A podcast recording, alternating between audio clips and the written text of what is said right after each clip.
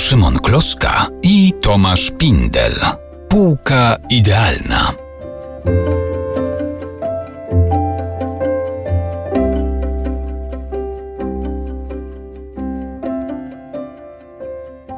Słuchaj Szymon, bo my mieliśmy zapełniać półkę idealną, a nie regał idealny, a dzisiaj znowu mamy przed sobą po prostu stos książek jednego autora i wybór będzie dramatyczny. Tak, to jesteśmy skazani na nomen omen fiasko od Tak. początku. E, Stanisław Lem i jego e, dzieła wszystkie leżą e, przed nami. Leżą, Prawie wszystkie, bo niektórych nie zmieściliśmy na nie stole. zmieściliśmy. E, leżą i, i sprawiają, że nasz biureczko tutaj zaraz się rozsypie w drobny No, mak, bo rzeczywiście tego jest, jest dużo, bardzo dużo. I tak naprawdę szkoda byłoby wybierać, bo e, książki Lema po prostu należy czytać wszystkie od początku do końca. Ale... No tak, ale nie od początku do końca, w sensie nie od tych najpierwszych do tych ostatnich. Kolejność jednak powinna być inna i wydaje mi się, że celem naszej dyskusji w niniejszym podcaście jest to, żebyśmy jednak pewną próbę porządku wprowadzili, czyli przemyśleli, Tak. co tam stawiamy, co jest najważniejsze, od czego należy zacząć.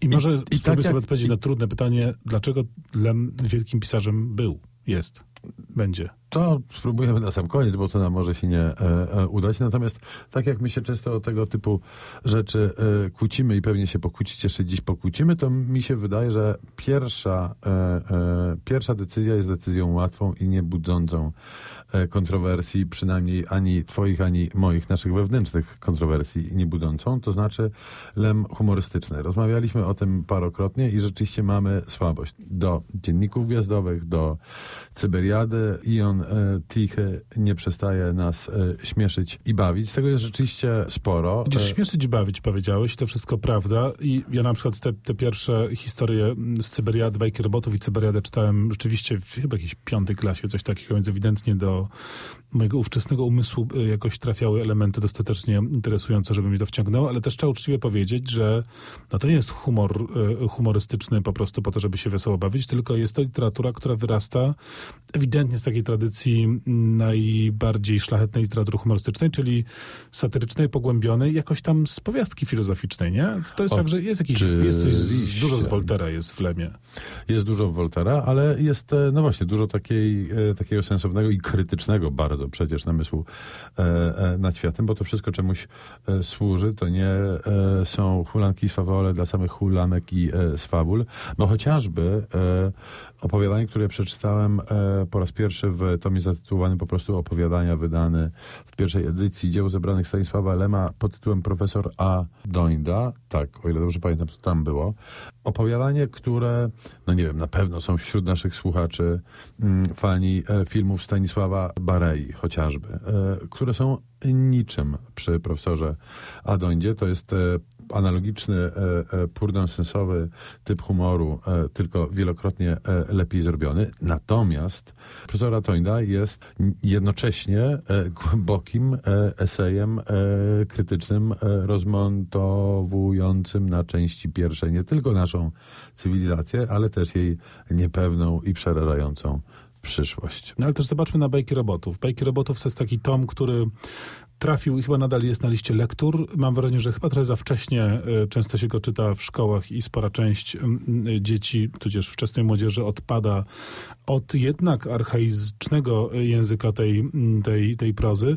No bo w Bajkach Robotów mamy w sumie rzecz prostą i genialną. Znaczy prosto ona się wydaje dzisiaj, ale nikt przed Lemem jakoś na to nie wpadł, żeby zrobić literaturę science fiction opowiedzianą jak bajka, z całym bajkowym e, e, i, i, i, i balastem i wszelkimi skojarzeniami i, taką też formą literacką właściwą, ale na przykład tam jest coś, co pamiętam od początku na mnie bardzo silnie działało, czyli to takie odwrócenie porządku. To, że mamy szlachetnych i dobrych, e, szlachetne i dobre roboty, te istoty e, z metalu, tudzież innych tworzyw stabilnych i te mroczne, obrzydliwe bladawce, w których natychmiast odczytujemy rodzaj ludzki, które są paskudne, cieknące, lepkie i strasznie podstępne. I to już jest taki, no niby prosty, ale znakomicie przeprowadzony pomysł takiego odwrócenia wartości, że my patrzymy na siebie z innej perspektywy, niby bajka, niby konwencja humorystyczna, a zarazem jest to, y, jest tym taka złośliwość do, do, do, do ludzkości skierowana. Mi się to na przykład mocno kojarzy z, nie wiem, z Gulliverem, prawda? Z podróżami Gullivera, Swifta. Nie mówię o tych dziecięco wyłagodzonych i uproszczonych wersjach, tylko o tej prawdziwym e, tekście swiftowskim, który, zwłaszcza w finalnych partiach, w tej podróży czwartej, kiedy to Gulliver trafia do krainy koni, jest e, no, takim, taką zaciekłą satyrą na, na ludzkość e, jako taką. I to ulema pobrzmiewa i to sprawia, że dobra, można nie być jakimś wielkim entuzjastą science fiction, ale ta literatura lemowska rzeczywiście oferuje przemyślenia i, i takie treści, które są, no, należą do literatury po prostu ogólnej i nas ruszają mocno. I tu jest pełna zgoda, czyli dzienniki gwiazdowe, bajki e, robotów, Cyberiada, to wszystko ląduje na naszej pierwszej Czyli mamy przynajmniej dwa tomy, tomy, bo Cyberiada i Bajki Robotów często wydawane były razem, więc to jakoś nam się bardziej y, zmieści. To teraz stoimy przed takim trudniejszym dla mnie przynajmniej osobiście wyzwaniem, mianowicie y, przed tą taką dojrzałą, ale wcześniejszą twórczością Lema, czyli takim Lemem hard science fiction, takie prawdziwe pełnowymiarowe, fantastyczne naukowe powieści, które zbudowały Lema jako autora i które dla miłośników literatury tego gatunku są wciąż najważniejsze. Mam na myśli Powrót z Gwiazd, mam na myśli Solaris, Eden, e, e, także, czyli taką prawdziwą, już je, jeszcze nie autoironiczną, jak to się później działo, e, fantastykę naukową. No tak, ale jeszcze niezwyciężony, jeszcze tak. Głos Pana, o tym wszystkim warto... Fiasko de facto, które zamyka dorobek prozatorski, fabularny Lema, też się do tego wpisuje. Mm, ja nie wiem, czy te książki się trochę nie starzeją. Nie masz takiego wrażenia? Czy Solaris jest zawsze wymieniany jako to główne arcydzieło Lema. Jestem świeżutko po, po kolejnej lekturze, po, po dłuższej rzeczywiście przerwie. To jest wybitna powieść, jakby na to nie patrzeć, ale na przykład jej forma e, wydaje mi się, że już sprawia, że dla współczesnego młodszego czytelnika ona będzie trochę trudniejsza. Prawda? Jest taka chropawa, w, powiedziałbym, językowo, stylistycznie. No tak, to znaczy powiastka filozoficzna pewnie starzeje się e, e, wolniej, e, natomiast te powieści nie wiem, nie wiem, nie wiem, nie wiem, mówiąc szczerze, bo ja w ogóle e, niefortunnie zacząłem swoją e, przygodę z Lemem, bo pierwszą przeczytaną prze E, ze mnie jego książką był obok Magellana. O, to jest wczesna i rzeczywiście no, nie można powiedzieć, że dojrzała jego powieść. Nie, tak, nie dojrzała. Nie wiem, czy e, pamiętasz finał tam w przestrzeni międzygwiezdnej. Pętało się jakiś amerykański wraczek. No, no, no, pamiętam, że musiałem to czytać w głębokiej podstawówce i zostało mi to w głowie jakoś tam do dziś. I to zostawanie w głowie, myślę sobie, że jest kluczowe, jeżeli chodzi o hard science fiction Stanisława e, Lema. Być może nie w wypadku tej powieści, ale w wypadku, nie wiem, Solaris czy Niezwyciężonego, ponad wszelką wątpliwość. Nie wiem, jaki jest odbiór mm, nastolatków tych książek. E, bardzo byłbym tego ciekaw, ale wydaje mi się, że zbliżony do odbioru mm, e, dorosłego. Lem, poza tym, że miał nie samowitą, wprost wyobraźnię językową, chociaż to za mało powiedziane. On potrafił z tym językiem robić bardzo dużo rzeczy, od stylizacji po humor i tak dalej, i tak dalej, i tak dalej miał też wyobraźnię, kropka, nie, nieprawdopodobną. I e, powieści science fiction są powieściami e, po prostu tyle, że dzieją się w mm, mm teoretycznie możliwej przyszłości. Wiadomo, z jakąś tam planetą, z jakimś tam statkiem kosmicznym i tak dalej, i tak dalej. Ten cały anturaż może być męczący, może być wtórny, może być niepotrzebny, natomiast może być sam w sobie czymś absolutnie zachwycającym. To znaczy wizja czegoś teoretycznie możliwego, a nie istniejącego jednak, e, która jest przekonująca, może być czymś fantastycznie działającym na e, czytelnika. Nie wiem na ile jasno ja się wyrażam, ale generalnie jak przeczytasz sobie opis chmary czy chmury szpaków literacko świetnie zrobiony, niezależnie od tego, jak będzie on świetnie zrobiony, zobaczenie tejże chmary ptaków w realu, chmary, chmury szpaków, będzie zawsze bardziej imponujące.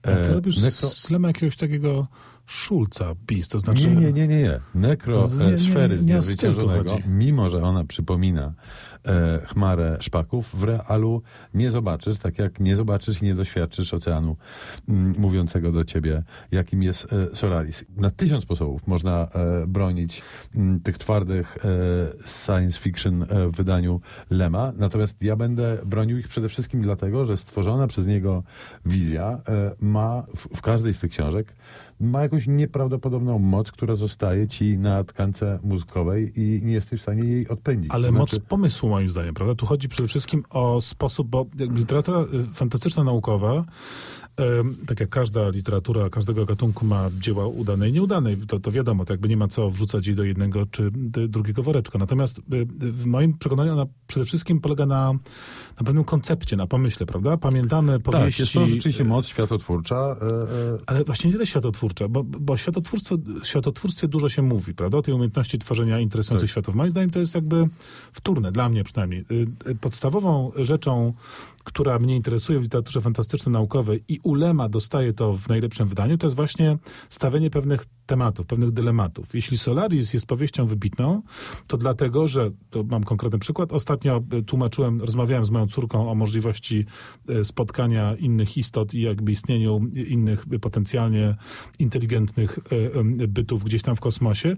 I Solaris jest wybitnym i genialnym i złożonym przekładem na właśnie to, jak to mogłoby wyglądać w tym sensie, że dobra, mogą sobie istnieć inteligentne istoty, tylko my nie jesteśmy w stanie z nimi nijak nawiązać y, kontaktu, prawda? Ten koncept inteligentnego oceanu, który tworzy jakieś formy, coś wyciąga z umysłów ludzi, którzy tam przebywają. Nie wiadomo po co, nie wiadomo jak, to, nie wiadomo do czego to prowadzi. Jest tu przeprowadzone z taką żelazną konsekwencją i siła, moim zdaniem, wielkiej literatury science fiction y, i właśnie Lema, który, który do największych pisarzy absolutnie należy, polega właśnie na tym, że stawia supercelne pytania, prawda? Czy powrót z gwiazd, który jest refleksją nad takim, bo to jest w sumie proste pytanie. Co by było, gdyby się udało nam spełnić sen, marzenie ludzkości i pozbyć się agresji, prawda? Wszyscy zamyślimy, Boże, jak super by było, gdybyśmy przestali sobie skakać do gardeł.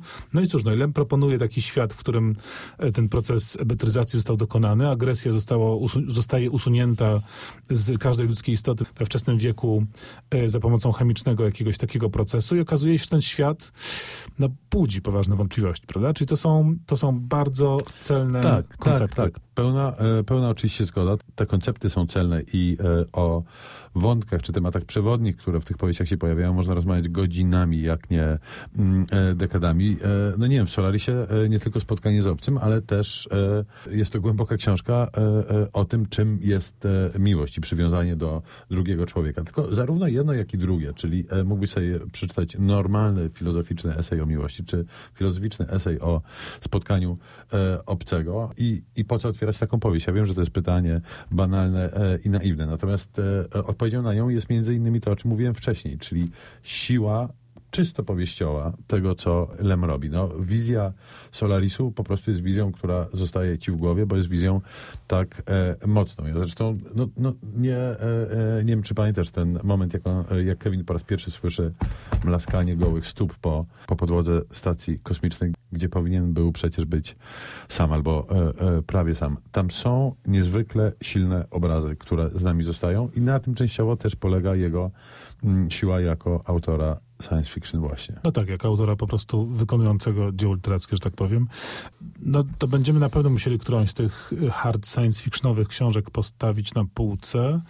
Chociaż ja y, osobiście im, im, im bardziej w wieku jestem zaawansowany, tym większą darzę estymą te apokryficzne tak zwane y, dzieła Lema, czyli jego, y, y, jego utwory zebrane w takich tomach jak Doskonała próżnia, Wielkość urojona, Biblioteka XXI wieku. One potem były wydawane na przykład właśnie pod zbiorczym tytułem Apokryfy bądź właśnie Biblioteka XXI wieku, czyli recenzje nieistniejących książek, wstępy do nieistniejących książek, streszczenia nieistniejących książek, czyli metoda, którą kiedy, kiedy Lem ją No tak, zaczął uprawiać... głos pana jest taką rzeczą brzegową, tak? Która się... No, brzegową.